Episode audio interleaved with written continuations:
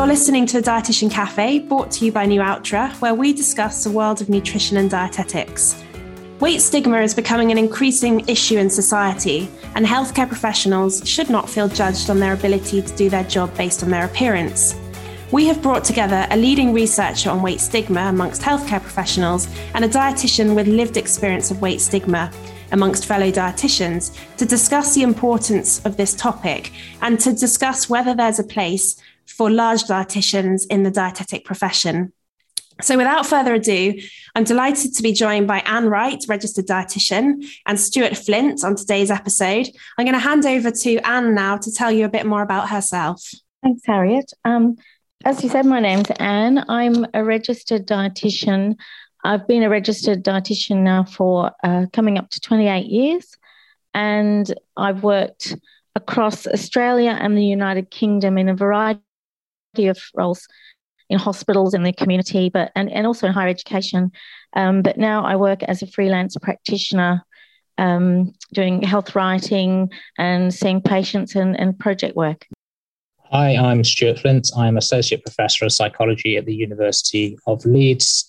Uh, I'm also uh, an honorary academic for the Office of Health Improvement and Disparities um, as part of the Department of Health uh, and Social Care uh, for the government. And uh, finally, I'm president of Scaled Insights, which is a, an artificial uh, intelligence company based in, in Leeds. Um, I've been studying weight stigma for uh, nearly 20 years now. Um, and my research has covered um, why people develop stigmatizing attitudes towards people based on weight status and appearance, uh, the implications of weight stigma, uh, the different settings that weight stigma may occurring, uh, and of course, I've also um, developed different types interventions to reduce weight stigma. Thank you very much, Anne and Stuart. It's a real pleasure to have you with us on the Dietitian Cafe today. So, we're going to dive straight on into our quick fire round of questions so that our listeners can get to know you both a bit better. So, I'm going to begin with you, Stuart. Can you tell us about your favourite movie? Oh, favourite movie? Uh, I don't really watch movies, to be quite honest. Um, um, but seeing as um, Christmas wasn't so long ago, I would probably say that um, the movie I've seen the most would be Home Alone, either one or two. Uh, comes on every Christmas and uh, is always a, good movie to watch at this time of the year. Definitely love the music from Home Alone as well. Always gets you in yep. the festive spirit. And how about you? Do you have a favorite film or television series that I'm, you enjoy? I'm the complete opposite because I just I, am a prolific movie watcher and I've watched movies since I was little. And um, it's like choosing between your children, really, trying to choose your favorite movie. Um, but I think a really random movie called Joe versus the Volcano is probably my favorite. Not many people have seen it or heard or watched it. Um, but yeah, that one and some of the old old style movies some of the 60s movies like Harold and Maude. So, yeah, quite a range, really. Have to add those to my never ending Netflix list. Um, um, second question, Anne, let's go with you first. Are you a tea or a coffee drinker? Oh, coffee. I'm Australian. We, we love our coffee. And how about you, Stuart? As an academic, are you um, often relying on that caffeine fix? Uh, I am. Um, I drink both tea and coffee. Uh, uh, I try to limit the amount that I'm drinking these days. So uh, it's it's more of you know how can I reduce my my consumption um, than uh, you know do I can do I consume tea and coffee. Tea is usually a, a, first thing, and you know later in the evening, and coffee throughout the day. How about herbal teas? Are you a fan of those? Um, no, not really. I, I do like a fruit fruit tea every now and again, but that's really when I've overconsumed on on coffee and tea, and I should probably have something, uh, something else. And our final question, Stuart do you have any hidden talents that our listeners wouldn't know about? No, I'm pretty boring, to be quite honest. Uh, hidden talents. Uh, I think any talents that I've got, people would know about. Um, you know, I'm quite an active person, do a lot of sport, play football, play rugby. Uh, um, yeah, I work and you know when I get time out, i am trying to be to be active. And Anne, any hidden talents from your side? Gosh, I, I don't. Once again, I don't. I don't think I've got anything that's hidden. It's um, I'm as as people who know me online no, I'm I'm quite an open book, so nothing about me is hidden really.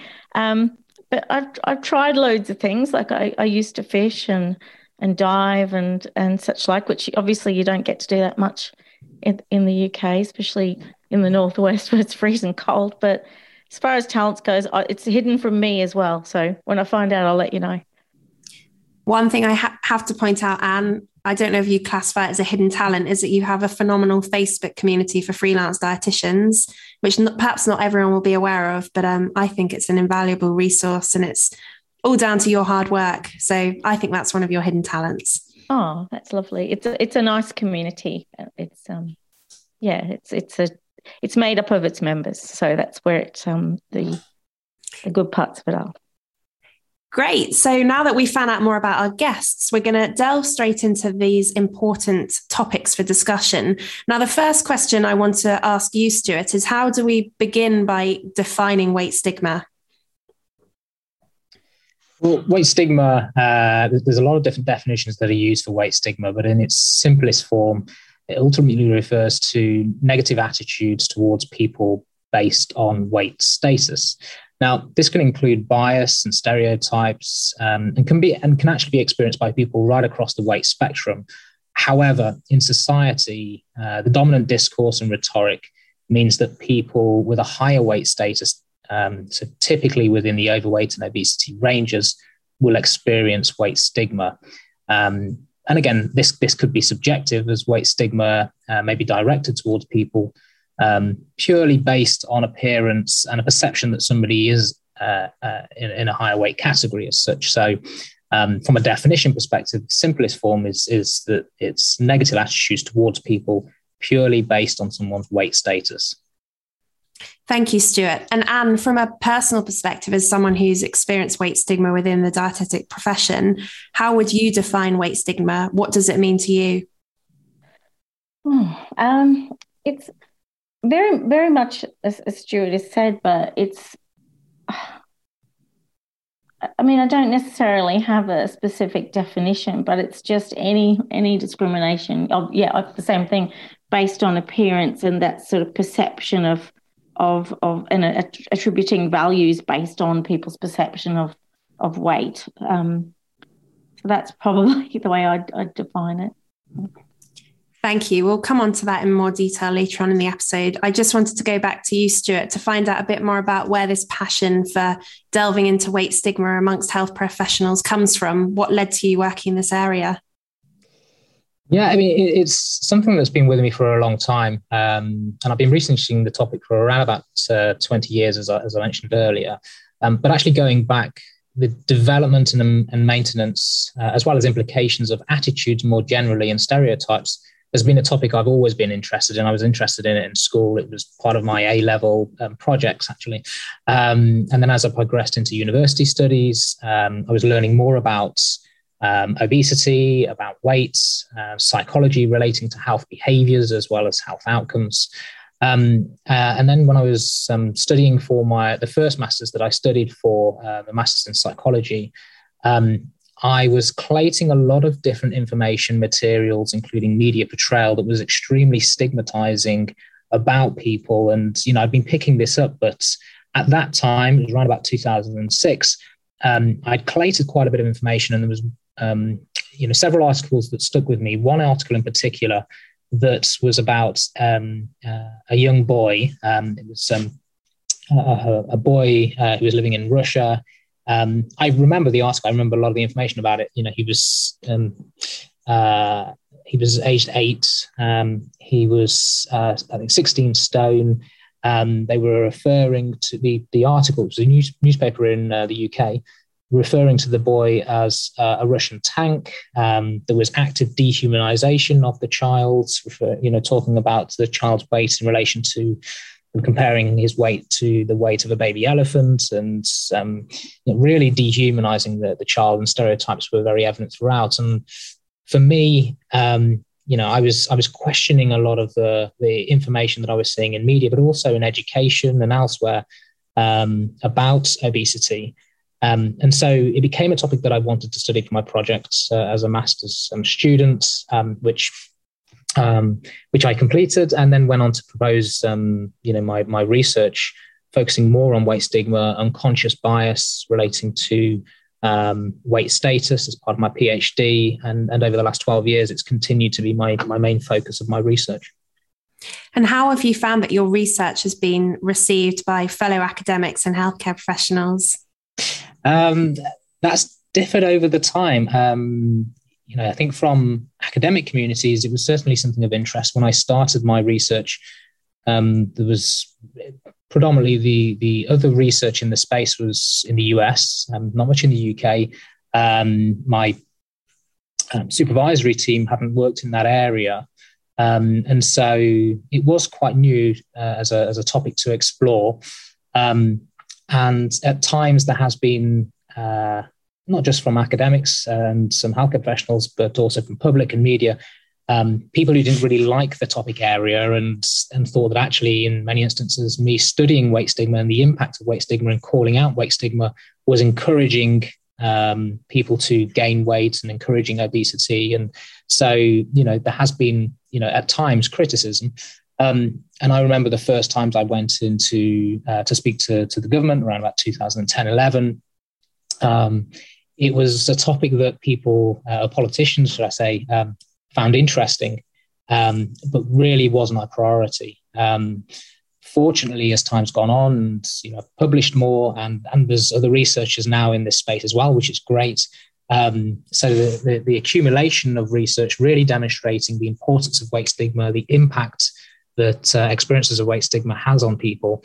Um, it, it's changed over time and actually it's become a priority. Um, so around about 2015, 16, it, it became more of a priority. And actually, you know, um, if you look at um, you know uh, some of the work of groups like the All Party Parliamentary Group and um, even the government now, the Office of Health Improvement and Disparities that I'm, I'm, an honorary academic for now, weight stigma is actually a topic that the government are interested in, are focused on, and you know across society there's different groups um, healthcare groups healthcare authorities royal college of physicians for instance british dietetics association who have themes of work which are focused on addressing weight stigma. So, um, certainly o- over the, the, time period that I've been, been studying the topic, there's been a, a gathering of momentum and interest and, um, and, and work in this space.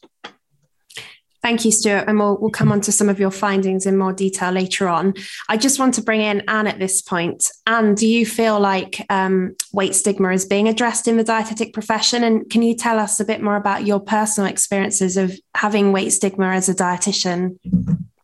Yes, I, actually, uh, when I was listening to the story of, of the poor little guy who was being called a, a tank, etc., um, I'm glad I was on mute because I was saying, "Oh no," um, quite a lot because um, I I was actually an overweight child and teenager, and it wasn't until I was sort of in my early twenties that I lost weight and um, was at an acceptable weight, and um, spent the the first part of my dietetic um, career um, as, as a slim dietitian. It's only been since I turned about 45, say in the last 10 years, that I have been a, a dietitian at a heavier weight.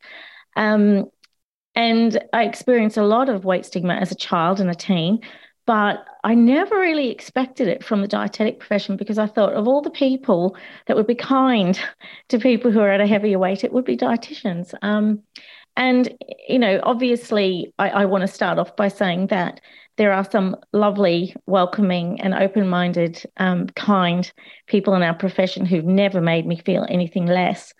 Um, but there, you know, obviously there have been the occasions, and I think most most dietitians who are at a heavier weight will will have experienced uh, comments, um, you know, not being given work. Uh, I know myself as a freelance dietitian, there's been opportunities that I haven't been given, and that's pretty much been based on my appearance. So there's been a couple of jobs that I haven't been given, um, mostly in uh, weight loss areas and diabetes areas, actually, which was my previous specialty. And I think there's when I worked in higher education, there were quite overt comments, um, and that well, they were made about the students and about the lecturers who were heavy as well. I, I have this the two specific memories that I have uh, a few years ago, the British Dietetic Association had an an anonymous open forum, and it was something to do. I can't remember the exact um, plan for the for the forum, but it was to do with just future directions of the profession. And somebody had started a discussion on overweight dietitians, and it was quite vicious and it was quite shocking. And there were some people on there who were actually saying that that dietitians that are heavier weight or overweight dietitians, we'll talk about terminology later, um, indeed shouldn't be practicing. And I thought, well, what are they going to do? They're going to send us off to a fat camp until we improve, until we can come back to work. I honestly found that quite shocking. Um, and this the second one was uh, where I was working in a higher education role. I was actually invited into a small room with some people who were practice or not practicing, just you know, trialing a um, a, a master's student's questionnaire on weight bias. So I sat there with a couple of dietitians and we were doing the questionnaire quietly. And there were questions like, you know, I see people um, who are overweight as lazy. I find people who are overweight unattractive, you know, tick yes, no. It was a really interesting questionnaire. And halfway through, one of the girls who was sitting in the office with me lifted her head up, looked at me, and said, I'm sorry, but I'm just telling the truth.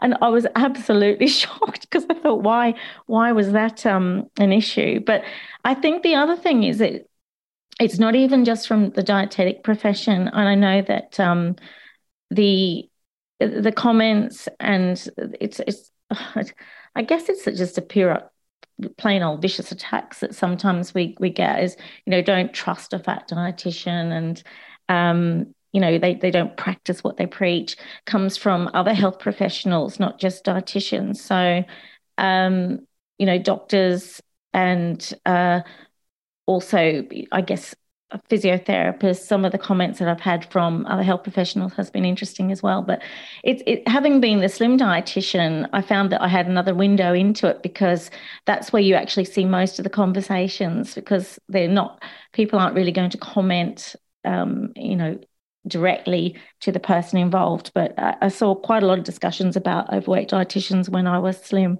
So yeah, it is it is there. Um, I think that I think that most dietitians would like to think that they they're not involved, but I think that's you know maybe it's an unconscious bias, and a lot of the research uh, that I've been looking at has shown that there is a bias you know against people of a heavier weight anyway in health professionals. So of course it's going to translate into the dietetic community.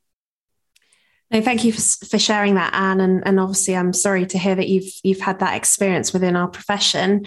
Um, I'm wondering, has that experience shaped the routes that you've taken in your own career? For example, I know when I've chatted to you before, Anne, you've said that you've actually quite enjoyed working in weight management and you feel that you're good at it. Um, mm. So, has this experience influenced your career path at all? And if so, how? It absolutely has. It absolutely has. And it's I've, I've, I've noticed that that quite a few of the dietitians who are in the similar boat to me tend to veer into pediatrics or nutritional support. I don't know whether that's purposeful, but it's just coincidental, perhaps. Um, but I, I personally have veered away from from doing a weight management role, um, mostly because, and I think a lot of the the dietitians at a heavier weight will will understand what I mean when you approach people and you tell them what you, you do for a living, it's that look. You get this look that people give you, um, which is, you know, a sort of a disbelief and a, a really kind of look. But um, yeah, I do. I have actually spoken to people and said, well, I don't do weight management because I don't feel comfortable at the moment doing it. And once I mentioned that, which is probably really stupid, I've probably just, you know, opened up the floodgates for, for all sorts of criticism. But um, as soon as I say that, people are like sigh of relief and oh, thank goodness you've said that because, you know, I, I don't think it's something that you should be doing. Um, the, apart from the, the clinical areas, it, interestingly, I am really interested in the non diet um, realm, although I'm not a HAES dietitian. But because uh, I think that, you know, it's about choice. If people want to lose weight and they can do that safely, that's fine. But it, it's, but I am really interested in using a non diet approach and also doing weight acceptance for people who are happy as they are. And um, in, I've actually chosen not to go into that space as well because of the assumption that, oh, well, she's just doing that because she's fat. It's a safe space, you know. And I think that I've seen comments like that with heavier dietitians as well, who are in that sort of clinical area or non clinical, as the case may be. Um, with my private practice, I really avoid being visible and that's because of the fear of attack. Um, I'm not a brave person, and I don't have a thick skin. Um, and I've I've watched various people. There's there's a um, NHS YouTube video on what what dietitians do in a day at the moment, and um, there's a lovely dietitian there who has already had the comments of I wouldn't trust her because she's heavy, etc. And it's I think you have to be a very brave person to to put yourself out there and I, and I think it's really made a difference to where my career's gone but you know partly that's just my my lack of courage no, thank you for sharing that, Anne. And I know when I was planning this episode and was speaking to several dietitians about potentially featuring on this episode, some of them were were so afraid to come and share their views, like you said, for fear of attack from the profession. And that's such a shame to hear because, you know, we should be able to talk about these things and learn from them and move forward. I'm going to come back to a few of the points that you made, Anne, later in the episode. I just want to bring Stuart back in at this point to ask you, Stuart, what's the best way to approach this topic of weight or body size, especially if you notice perhaps that one of your colleagues who's a health professional is um, using weight stigma in their day to day practice? How would you recommend kind of initiating that conversation and addressing that with them? Um, I, I, think it would depend on um, uh, you know how they're potentially uh, you know commenting or talking or, or behaving in a, in a, stigmatizing fashion. So if we're if we're talking about terms, um, and one thing that I would certainly say is that. Um, you know, there's a lot of different terms and and even preferences for uh, different types of terms that are used relating to to weight. And so, what I would always suggest, where uh, where possible, is that professionals working with with um, with people um, where there's a need to discuss weight, um, if they can, try to elicit the terms that people are most comfortable um, with with you using. Um, you know, there's been research calls, um, there's been professional bodies, public health bodies who have advocated, for instance, for the use of person first language, which I do think is important and is based on the premise of putting a person before a condition, and as such, people are not defined by their condition. Um, or um, a person's characteristic or a person's out, out um, outcome, for instance. Um, but likewise, there's also groups who prefer, you know, other words such as the word fat uh, rather than obesity. Um, again, I go back to understanding people's preferences, I think, is the most important uh, piece. Um, and I think it's important to uh, avoid terms that people do dislike, um, as we know that this can impact people's um, engagements. Um, if it's, for instance, in a healthcare setting, um, this can also trigger people uh, where, for instance, um, using a, a, term that people dislike may lead to recalling of bullying or harassment related incidents, for instance, where a, a, word might have been used. The word fat, for instance, is often cited as a term that is used um, in these types of you know, bullying experiences, for instance. Um, it's also used in media portrayal uh, as well as the word fatty, for instance, uh, as well as um, the derogatory language. So, you know, terminology is important. Um, but what I would say is that there isn't a universally accepted term um, that you know everybody will prefer uh, or may dislike, for instance. So, eliciting preferences, I think, is important. Um, in terms of uh, trying to reflect, because a lot of stigma is also unconscious. You know, we we're in a society where, um, in many instances, it's encouraged to behave in a stigmatizing manner, and stigmatizing information, uh, particularly in the media, um, may be a daily occurrence um, and so people may experience this daily. So we're internalizing a lot of information. And in some instances, people might not necessarily know or appreciate that they're behaving in a discriminatory or a stigmatizing manner. So, you know, and I think that's important to, to note too. Um, but one thing that we can do is really reflect on on the way that we're potentially thinking, the way that we're potentially behaving. If we're a healthcare professional, how are we approaching a topic with somebody? Would we approach the same uh, uh, the, the, person in the same way if it was about a different topic, for instance. Um, and I've, I've tried to you know highlight differences in policy pieces, for instance, um, and it, it's also been highlighted, for instance, in settings, um, healthcare settings, where um, a person's approach or a policy framing of, for instance, weight or obesity, comparing that with the framing of um, a health condition such as uh, cancer or diabetes, may be very different. Um, and actually, if you look at the portrayal of, for instance, uh, cancer, and this is not to say that health conditions are the same or outcomes are the same, um, but what I am saying is that everybody should be treated with the same dignity and respect. So, in a healthcare setting, um, irrespective of what why a person attends a healthcare setting, everybody should be treated with dignity and respect. And uh, hopefully, everybody listening to the podcast, I mean, I certainly would hope that I'm treated with dignity and respect um, irrespective of whether I go in there, uh, go to a healthcare setting because uh, you know I've injured myself, um, or because I'm going about a, a health um, uh, complaint or an ailment or other. So, but what we can actually see is that the approaches that healthcare professionals may have towards somebody um, might be very different if it's about weight compared to um, uh, other outcomes. Um, and we know from research that, for instance, healthcare professionals um, may have uh, less respect for uh, people who uh, have a higher weight. We know that it can impact, for instance, the amount of time spent in consultations. People spend less time, uh, healthcare professionals have, spend less time in consultations when it's about uh, weight or obesity uh, compared to um, consultations with lower weight counterparts.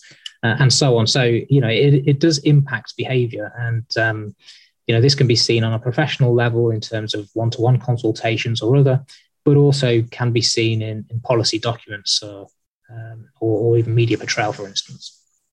Yeah, that's that's very interesting, Stuart. Um, in terms of sort of changing practice, are there any guidelines or websites or courses that you would recommend for health professionals who perhaps want to, um, you know, minimize that risk of them um, exerting weight stigma in a consultation with a patient, for example? Yeah, I mean, it's very pertinent because there's a lot of um, courses that are, uh, uh, are, have, have uh, been launched quite recently. So, for instance, you know, um, I know that uh, the Royal College of GPs have launched a course um, uh, in 2021, which is related to weight stigma, quite brief. Um, so, you know, isn't exhaustive, and you know, there's, I think there's more that, that, could go in there. But you know, there are courses that are, um, uh, you know, are, are uh, becoming available from different professional organizations. And I say RCP GP is one. Um, you know, there's, there's uh, off the top of my head, I believe that um, there's a course from, uh, uh there's certainly some information and um, uh, resources made available by the British Dietetics uh, Association.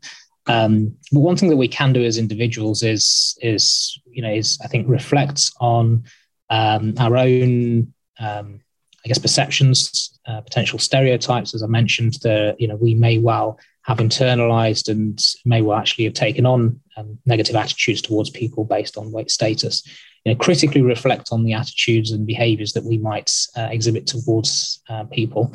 Um, we can also make use of things like unconscious bias measures. There's, there's quite a few that are available. There's um, unconscious bias measures that um, were developed by um, the three institutions in the US, Harvard, Washington, uh, and um, that's uh, available Project Implicit. So we can take these types of um, you know tests and, and, courses and try to identify where we may hold a bias or, or a negative attitude towards people based on weight status. But there is certainly a lot of information out there, a lot of resources, um, but still lots more to, to, to I think achieve in this space. In terms of the terminology, um, so Stuart, you've obviously talked about that from an academic perspective, but Anne, I wanted to bring you in here to ask if you know you have any preferred terminology when we're, we're discussing this topic. Yeah, I do. And just just before I mention that, I actually I actually did one of those um, the bias questionnaires this morning just to see where, how I fared. And um, luckily, I, I, I see people of a higher weight and and people who are slimmer equally. So I was quite pleased with that. Was, so I really, really would encourage people to to have a go at some of the tools that are available. You can find loads of them online just to see, you know, whether or not they have an undisclosed or, or secret bias. But um, yeah, in terms of terminology, it's it is. I don't think. I honestly don't think that we've got it yet. It's it's so individual and the i mean i i am, am, watch i'm a group member of of various facebook groups which talk about weight stigma um, one of them is the mindful dietitian which is run by some some lovely dietitians from australia uh, who are very busy in this sort of um, space and they were starting to use terms like um, living in a larger body. And I, I absolutely hate that because as, as a five foot one, um, relatively petite, except for my you know weight person, I found that very weird because I'm not a large person. I'm I'm small but overweight.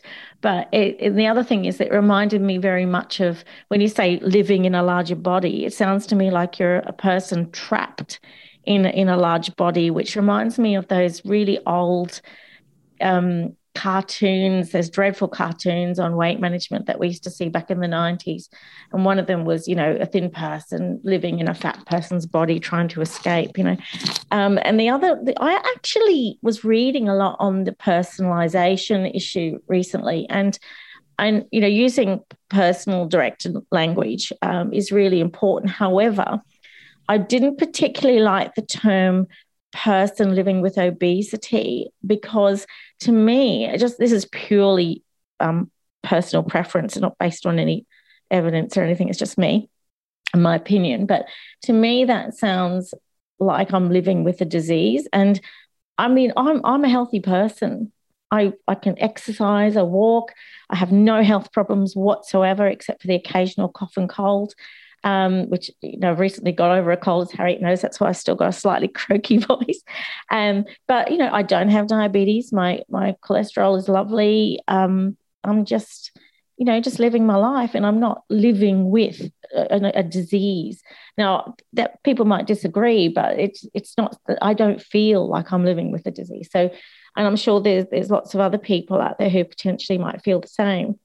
Um, but no, I I tend to use uh, I, I vary. You might have you might have noticed I vary with the terminology that I use, and I think that it's very important that we ask people. So you know, sometimes I, I don't mind fat. I grew up in a medical family, so I'm quite happy to use medical terms to describe my weight. But um, I, even though I do have a BMI of 30, I never use the word obese because it's really horrible. um, I always say heavy or overweight, even though I know clinically I'm not quite in that range. Um, just seems to be a real thing about just going verging into that horrible word. But um, yeah, I just I think that people need to be asked, and I think that we have to be extremely mindful that potentially this area will the ultimate in thin privilege in my view is is people who are then you know didn't sort of um telling us what terms we can use for for weight. So uh, it needs to be something that's done with people in in that community, really. Absolutely. I think your point there about, you know, if in doubt, ask and, and speak to the person in question about terminology. That's, you know, the, the most important thing you can do. Um, Anne, I wanted to ask you a bit about the consequences of experiencing weight stigma. For you personally, what has the impact been on your life, both professionally and personally? Mm. Uh, I mean, obviously, I've mentioned already professionally, um, in terms of just visibility as a freelance dietitian, visibility, if you want to use social media platforms and um, marketing, is, is quite important. And potentially, there's opportunities that I, I would have gone into in media, which obviously I, I wouldn't because I'm not brave enough, as discussed previously. Personally, I think that I think there's a lot of self doubt because even though I'd like to think that, and I can't even say it, but I, would like to think I'm a good dietitian, and I, I, genuinely think my knowledge is very good. That's one thing I can say. In having been a previous lecturer, etc., you have to know everything. But um, I, although I don't know everything, but uh, I like to learn. Um, I think that it's it's a confidence knock, and interestingly, some, some people might say to me, "Well, if this is if that's your problem, why don't you just lose weight?" It'll it'll solve everything it'll go away the thing is if if i do lose weight i'm still the same person and i still have the same brain and the same knowledge and the same dietetic experience it'll make absolutely no impact on the way that I perform my role as a dietitian, except for potentially my confidence might increase, but that'll be based on the fact that other people's attitudes will change. So the only difference will be my reaction to your attitude. You know, there's there's nothing other other than that. There'll be nothing that changes around the way that I practice and my knowledge and my abilities. So yeah, I think confidence is probably is probably the main thing. It's it's um it's not stepping out and and also thinking, well, if people have this attitude towards me, can I actually do this job in the way I should? So I think that's that's the only thing really personally. I mean, it, it's, it's hurtful and it's not all the time. I have some very good support from dietitians. I don't want to make this into a woe fest, but um, when it does happen, it's it's it's quite hurtful. You know, it's um, um, you know, we're just people, and you have to remember that that your peers who are at a heavier weight are, are just people, and um, we we're just trying to do our job like everybody else. Uh, yeah, absolutely. And everybody has feelings, of course. Um, Stuart, is uh, what Anne said, is that backed up by your findings and research, you know, the effects on confidence, self doubt, etc.? Can you talk us through that a bit more? Yeah, it's it certainly is. Um, what we do know, and I, I think we'll um, maybe touch on the the effects of, of weight stigma um, a bit later. But what we do know is that weight stigma, experiences of weight stigma, is associated with um, uh, by physical and mental health concerns. And some, some of the mental health concerns may include, for instance, increased uh, depression, anxiety. Um, but we also know is that it um, may lead to reductions in self-esteem, self-worth, confidence. So, you know, what Anne's saying is is very relevant, and uh, I think it's very relevant when it may impact a person, um, a person's profession, for instance. So, where the profession is also associated to um, the topic, um, it can have um, you know quite an important uh, and quite detrimental impact.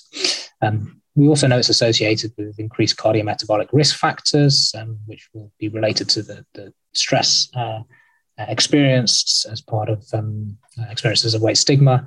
There is also research that's highlighted the um, experiences of weight stigma are associated with increased risk of mortality, and that's independent of weight status. So, um, certainly, uh, experiences of weight stigma are detrimental and and can impact people in many different ways. Now, that's health. Um, but what we also know is that it can impact people in terms of their behaviors. Um, so we know that these experiences are associated with um, increased risk of disordered eating, for instance. Um, we know that it can uh, delay um, or, or, even lead to avoidance of health healthcare or health seeking behavior. That can lead to avoidance of physical activity settings. Um, also, because we know that physical activity exercise settings is, is another setting where weight stigma often plays out. Um, so, you know, it can have, you know, quite a detrimental impact in terms of health related behaviors as well as, of course, health outcomes. And in terms of um, thinking ahead to more of a kind of political level now, we've obviously talked a lot about the impact on healthcare professionals and day to day practice. Um, so, Boris Johnson recently talked about his weight and his recent hospitalization for COVID 19.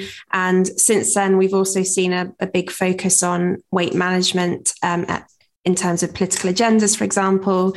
And what comes to mind for me is cancer research. They had their controversial campaign recently suggesting that obesity perhaps causes cancer. So, Stuart, from an academic perspective, does weight stigma actually motivate people to lose weight, or is the opposite true? Uh, it's certainly the opposite. Uh, when we're looking at literature, we're looking at evidence. You know, there is actually an abundance of evidence now that that demonstrates. I say now, actually, it's been around for a while, but um, certainly now we we do know that experiences of weight stigma for for people with a higher weight status um, has a very detrimental impact. So I've just talked about uh, some of the impacts in terms of impacts on health and health related behaviors um, you know, there's there's a wealth of information. Um, so, um, you know, the, the continued uh, topics that often come up in the media um, that will question and, and say, well, you know, can uh, experiences of weight stigma? They'll often use fat shaming in the media. Um, it's not not terms that I would use myself. Um, can it be beneficial? the answer is no, and we've known that it's it's not true, and we know that it has a detrimental impact. We've known that for a long time.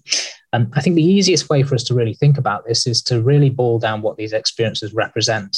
So, you know, weight stigma really, uh, and the experiences people have, what they really are is bullying, is harassment, is victimization. And I think when we, you know, think about what these experiences actually represent, um, you know, they're all elements of discrimination. If you look at um, uh, the Equality Act, if you look at the uh, descriptions of what discrimination actually is, victimization, harassment, bullying is all there. It's all part of that. You know, so these experiences are clearly very, very unpleasant and are clearly going to be very harmful for people. They're not positive. They're not beneficial.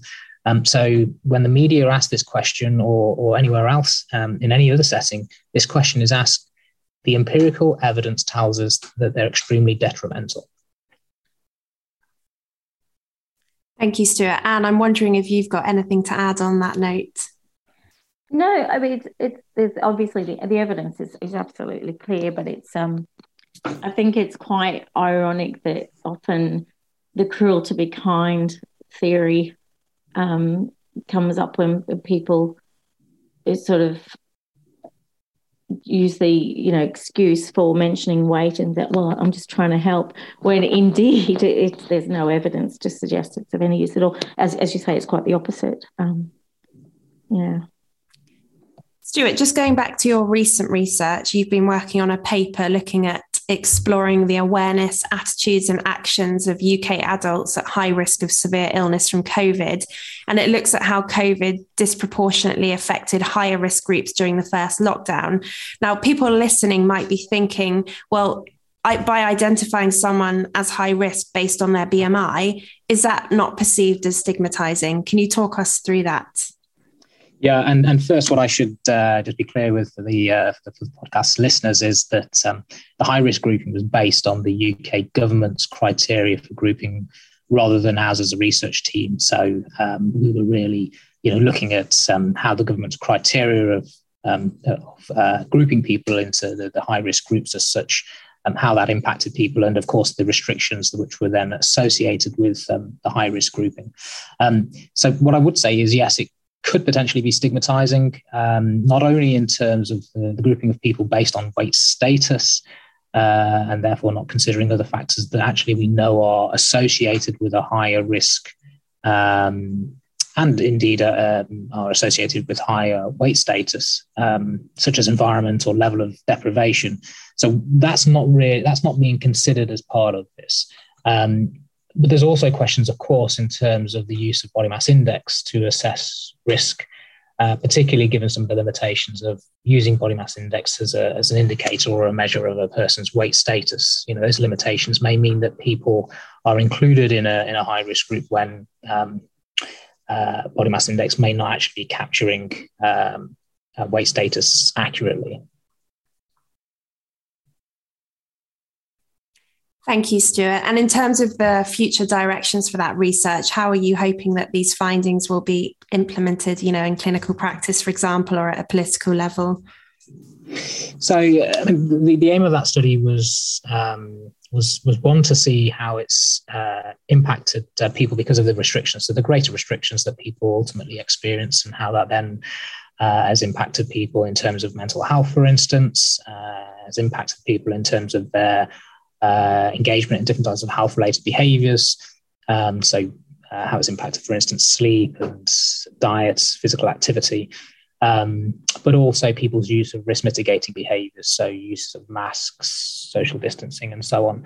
Um, we then followed that project up with um, some of the qualitative uh, work. Um, and there's quite a good sample. There's over a thousand people who participated in this work. Um, and what we can see in terms of stigma is that um, people have experienced stigma during the pandemic. Um, and in some instances, this has been because of the greater focus. So, you know, there has been a focus around increased risk of severe illness for people with a higher uh, weight status. That's been, you know, quite a common theme throughout the media, for instance, over the time of the pandemic. Um, but what has been um, evident is in, um, uh, has been a, a under an undertone of stigma throughout where people have ultimately been blamed uh, for uh, their weight status and therefore the uh, associated higher risk from, from COVID. Um, and there's also been, it's also been very evident that um, uh, the solutions uh, as such or interventions have been posed on very much an individual level. And again, we know that ultimately this will lead to greater uh, blame towards people, but also internalization of um, messages such as being perceived as uh, failure, for instance, and other, which is very evident again within not just media portrayal, but um, a lot of the rhetoric that we may see across society, which is related to weight. So, um, certainly, stigma has been very evident throughout uh, the pandemic. And because of the greater focus relating to obesity, um, you mentioned, for instance, Boris Johnson himself uh, having COVID and attributing that to his weight status. And that has potentially also led to increased experiences of stigma during the pandemic. Thank you, Stuart. Now, Anne, I'm going to come on to you now with, I guess, a million dollar question, which is you know, as dietitians, how do we go about tackling this increasing um, obesity crisis whilst also addressing oh, weight stigma? I mean, I appreciate it's kind of a, a heavy topic to ask you about, but yeah. do you have do you have any yeah. ideas? Because I'm sure a lot of dietitians listening will be thinking, yes, well, that's all good and well, but we still have an obesity crisis. So do you have any? Is it a crisis? I don't know. It, that, that's a question I don't want to get into, but um, Oh, I don't know. It, it, do you know what? It was really strange. I, I mean, obviously, it, no one solved it to this point, so I'm not going to solve it in the next five minutes. But um, it's it really. It, I think that I was doing. I was in a meeting this morning discussing a diabetes in the community program um, with a, a local um, PCN, um, GP centres, whatever they're called now, and um, the I was discussing the fact that people weren't taking um, the the offers for groups and, and consultations and suggested that potentially, you know, the big focus on weight immediately could be putting people off. And and I was suggesting that perhaps we could focus some of our our, our workings away from weight-based outcomes and look at some of the behaviors which weren't centered on weight that we could do we could work on now. So it was like, what can you do now that that could improve your health? But without that weight focus. And nobody in that meeting could get their head around that in, in at all.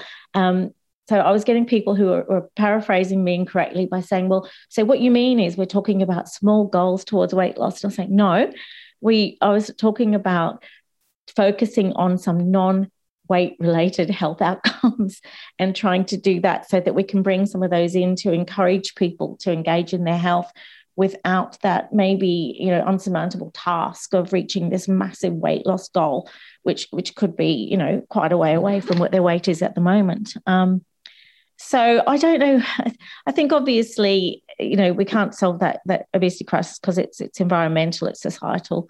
Um, but i think that if we're going to deal with with with managing um, people to to lose the weight then the trick is just doing it in a respectful fashion and and making sure that they're engaging people in their own health. I've, I find um, that it's um, I don't feel I've I've used the health system a little bit in the last year or two in the United Kingdom, and I think it's a wonderful system. But I've never felt like I've, I've been in a partnership with my health here, and I think that it's involving people in a partnership and being respectful of where they are and of, of them, no matter what shape or size, is, is the only way we can do it. So, yeah, I don't know if I can answer the question except to say that really, it's um, I think that it's it's focusing very differently on.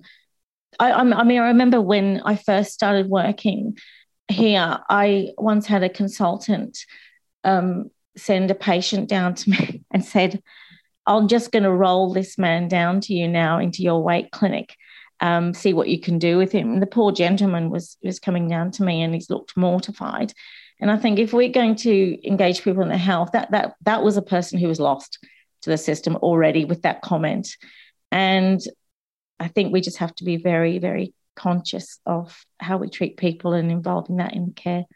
Yeah, so I don't know that doesn't quite answer your question, but that's where I'm going with no, it. No, it's a it's a huge topic. We could have a whole yeah. other podcast episode just on yeah. that alone. I, I, think dietitians are very confused right now. I think that there is a lot of people who uh, I trained in the early 90s and it was very much focusing on low fat and it was very much focusing on weight loss, weight loss, weight loss, and that was it. And I think that a lot of people now really want to use some of the kind approaches and some of the non-diet approaches, but um, there's you know in, in helping people to lose their weight but then there's a little bit of kickback from the communities who don't believe that those sort of approaches and tools should be used at all with weight so i think i think they're a very confused profession at the moment in terms of how we manage weight sorry to interrupt you no, that's brilliant. Thank you. Um, Stuart, just to build on that as we come to the end of our episode, what more do you think needs to be done both in the workplace and the wider healthcare profession to continue to address weight stigma?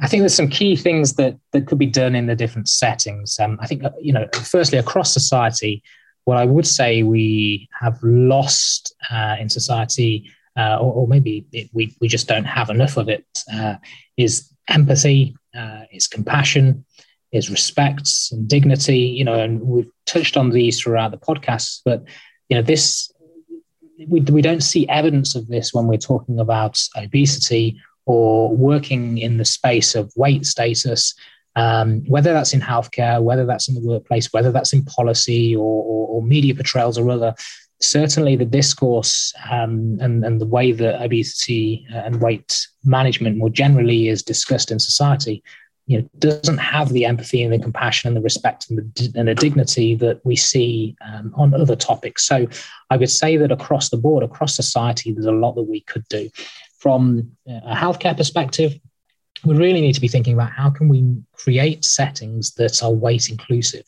So, irrespective of a person's weight status, body shape, um, you know, is that setting uh, inclusive for everybody? Um, and that could be from the physical settings in terms of the physical makeup of an environment. So, um, whether it's the, the equipment or the facilities, um, to the the attitudes and potentially um, addressing stigma amongst healthcare professionals themselves. And you know, and again, there's, there's lots of literature demonstrating that uh, people living with obesity, when they um, or, or um, they uh, attend a healthcare setting, may experience weight stigma from healthcare professionals. So there's quite a lot that could be done in that setting, in workplace setting. Um, you know, we know that people may be overlooked in recruitment processes um, or, or, or, promotion. Uh, we know that people experience uh, weight stigma from fellow colleagues, from management. Um, you know, so you know, workplace is another key setting, and you know that makes sense because you know for uh, people working full time, they may be spend, spending nearly three quarters of their waking time in the workplace. So it is a key setting. For schools, I won't go through all of them, but I think schools is another key place because you know that's a, a setting where a lot of bullying and teasing uh, victimization uh, occurs, um, often is the setting where um, people's first experiences of weight stigma um, are experienced. Um, but how can we, you know, really think about bullying uh, policies, anti-bullying policies? You know, how can we make sure that uh, weight stigma, weight discrimination, uh, bullying, teasing, harassment relating to weight status uh, is included within anti-bullying policies within schools? So yeah, I think there's a lot of actions that could be taken across the board. But I think there's some key messages for society as a whole. Definitely. I think you've given us a lot of food for thought there. Um, if you were to give our listeners one takeaway action or message um, from this episode, what's that one thing that they could do off the back of this to help to address this weight stigma issue? and I, I, think it's good that you asked me what, what I think people could do themselves because we often think about other people. Uh, and actually, in many instances, people will, will, believe that they don't hold stigmatizing attitudes or, or discrimination. Again, I mentioned earlier, some of this could be very much unconscious. We're exposed to so much information that, you know, it might not be a surprise um, to, to find that actually you may have stigmatizing attitudes yourself or you may uh, hold some um, some stereotypical views of people, which are actually based on weight, because that's what we've been told over and over again. And the reality is, is that when we get consistent messaging, uh, we get constant messaging that tells us something, then it's likely we're going to start to take some of those those um, those viewpoints on. So the first thing I would do is reflect on um, your own attitudes, your own perceptions, your own beliefs, uh, where possible, and you know make use of you know freely available tools which could be you know tests online, unconscious bias tests, for instance. You know, really think about what we're doing. You could even compare some, you know, for, for healthcare professionals um, or academics uh, who might be listening to this, you know, have a think about, you know, maybe even look at some of the work that you've developed, you know, where you've you know developed some work relating to weight weight status if you're working in this space or you've covered weight as part of you know other pieces of work. And then have a look and compare you know are you talking about people in uh, with the same level of respect? Um, are you communicating in similar ways? You know can you actually identify any differences between your approach to people um, you know when it's related to weight compared to other topics? You know i think that self-reflection is key Thank you, Stuart. And we can link to some of those resources in the show notes as well, um, definitely. And do you have any a key message or a key action that you'd like dietitians to take away from this episode? I think um, I can't perfect on on what Stuart just said. It's spot on. It's um, I had a list of things that could be done, but it's going back to that first step and taking stock of, of your own views is is really crucial. Um, I think that I think that if you look at the bigger picture, I think it's looking at how we we speak about all of our not just dietitians within the profession, but all other health professionals and our patients, and our attitudes towards um, towards them are sort of reflected very much on on the on the profession. Um, I also think that it needs to be done in our universities and our training, and I know that a lot of universities are starting to cover these topics now within their um, the, the weight, with their weight modules and there's general um, modules in dietetics, and I think that's brilliant because a lot of the stigma is uh, sort of rolled onto a, a, bigger snowball during during the lectures in, in dietetics. I remember some pretty horrific lectures in the early days as well. Um, so yeah, I, I, I, can't perfect on just taking stock of your own uh, beliefs and views, and and so it's perfect. Thank you, Anne. And I definitely can relate to that. You know, four or five years ago when I was studying as a dietitian, I, I don't recall there being much education on weight stigma. So I think there probably is a, a bit of a way to go in terms of training that future generation of professionals. So that's all we have time for today. Thank you so much to Anne and Stuart for sharing their valuable knowledge and experience with us. Anne and Stuart's social media handles will be linked in the show notes for you to take a look at. A huge thank you to Nualtra for making this podcast possible. If you enjoy listening to the Dietitian Cafe, please consider subscribing or leaving a review or five star rating so that we can reach even more healthcare professionals. You can follow Nualtra on social media at Nualtra across platforms to keep up to date with the podcast and to hear the latest updates on medical nutrition. Thank you for listening, and our next episode will be out soon.